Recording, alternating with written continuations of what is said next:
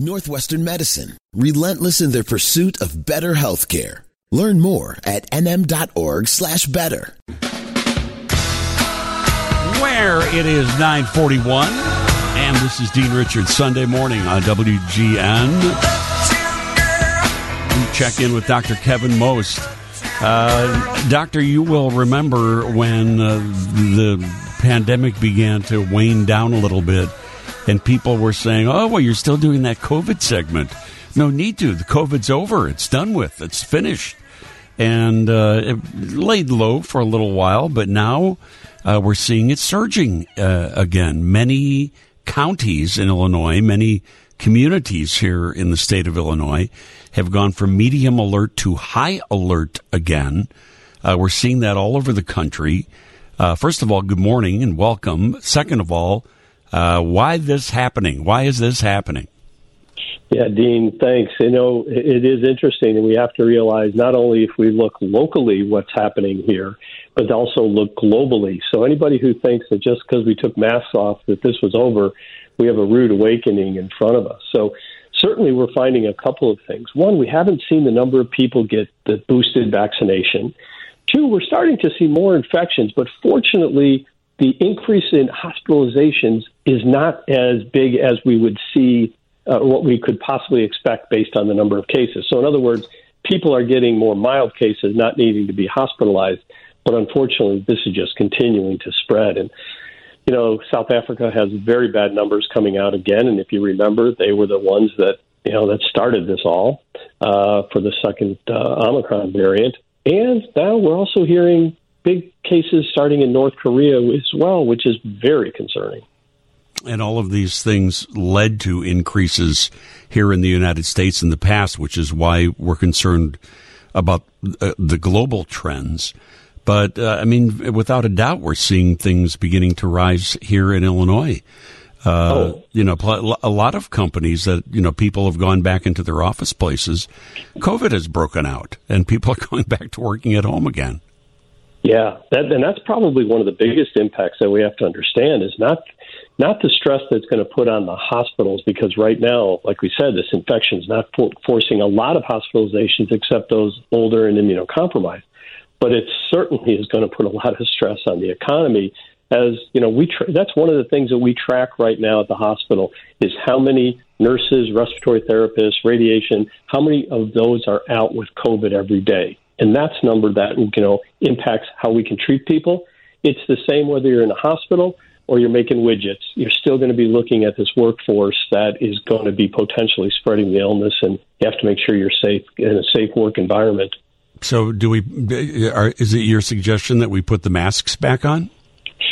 I'm not sure that that genie's out of the bottle. I'm not sure that that's going to be able to come back because I think what they're going to use is the hospitalization numbers and say that we're okay. Um, a little bit concerning. People who have been vaccinated are still getting this illness, and you know the long COVID numbers are the ones that's going to start to scare people. Uh, I would certainly, you know, I'm going to travel next week. I'm certainly going to wear a mask on the airplane uh, and in the airport and I'm really careful about where I'm around and, and when I'm in the indoor environment, how I'm acting and who I'm interacting with. Um, I don't want to get this. I've had too many friends that have gotten this and have had not a fun time with it.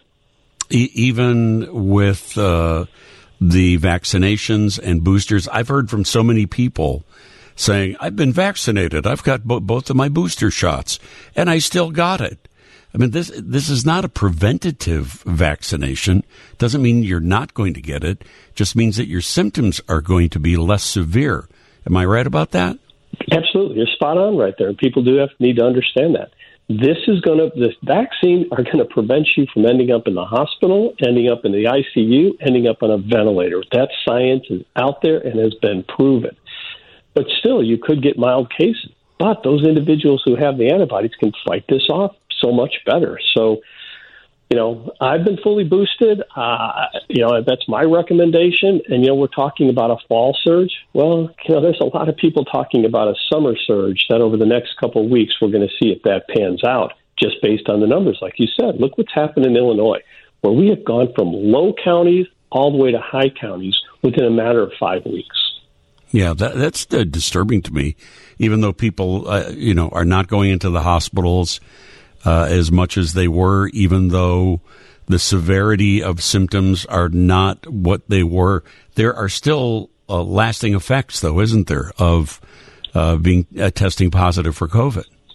100%. You know, we don't know enough about this illness, but we certainly know that individuals that get it, a large percentage, still have symptoms six months later, whether it's brain fog, a little cognitive slowness, shortness of breath, heart issues.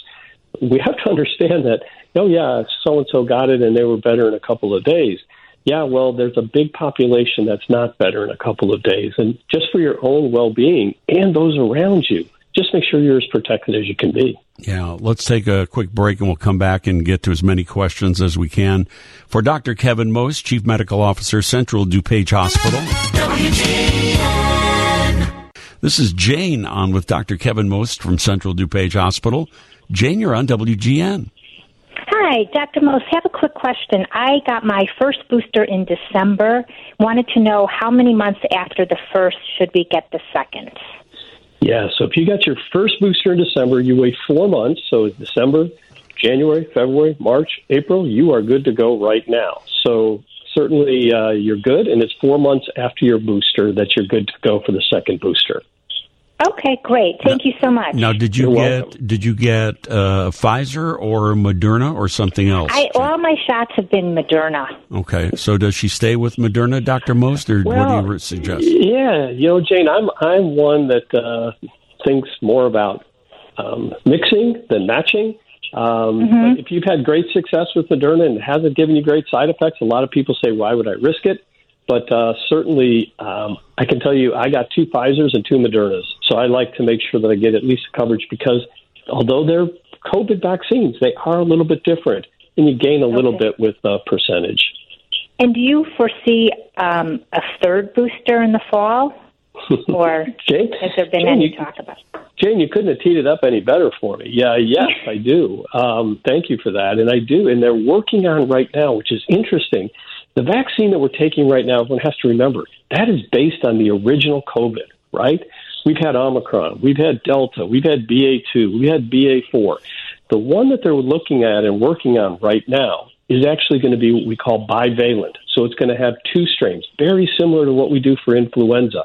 What's the most predominant strain? Put it in the vaccine to protect.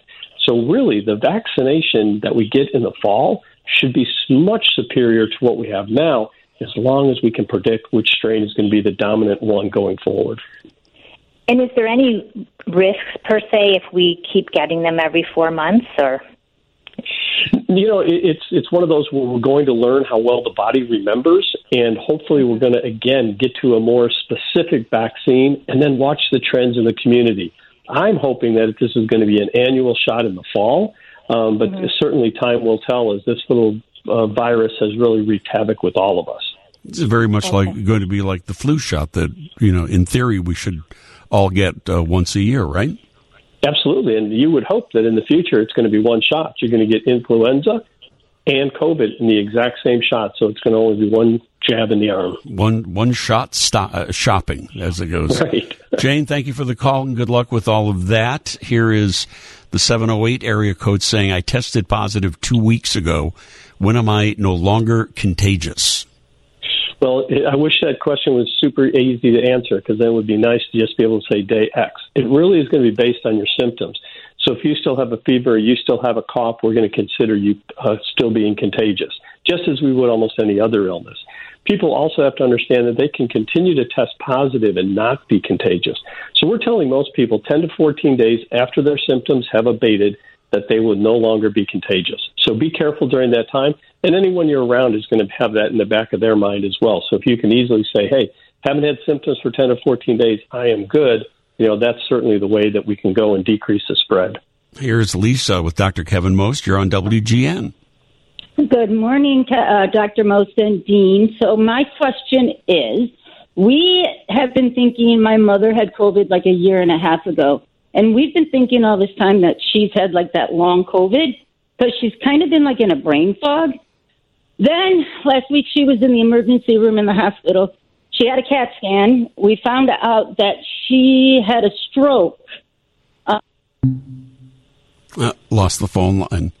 We lost the phone line there. So, what, how do you differentiate between you know uh, symptoms of COVID and other things which may be going on? I guess I hope. Yeah, you question. know, it, and Lisa has a very interesting question. Right? They assumed it was long COVID, and what your mother may have had is a bunch of mini strokes. But some of the, the symptoms for stroke and some of the symptoms for long COVID are certainly kind of there, you know, a little bit about confusion and things. But really for stroke, we're looking for muscle weakness, we're looking for slurred speech, we're looking for very specific things. But having many strokes can certainly give this. And I would say anybody who has that concern, certainly get in to see your doctor because it can be your thyroid that's causing you to be tired. It can be anemia. It can be diabetes. There are so many different things that can cause it. It could be AFib in your heart. So certainly getting into your doctor instead of just assuming it's probably long COVID would be a great idea. Yeah, Dr. Kevin Most is Chief Medical Officer, Northwestern Central DuPage Hospital. Kev, have a great day today. Thank you so much. You got it, Dean. Take care.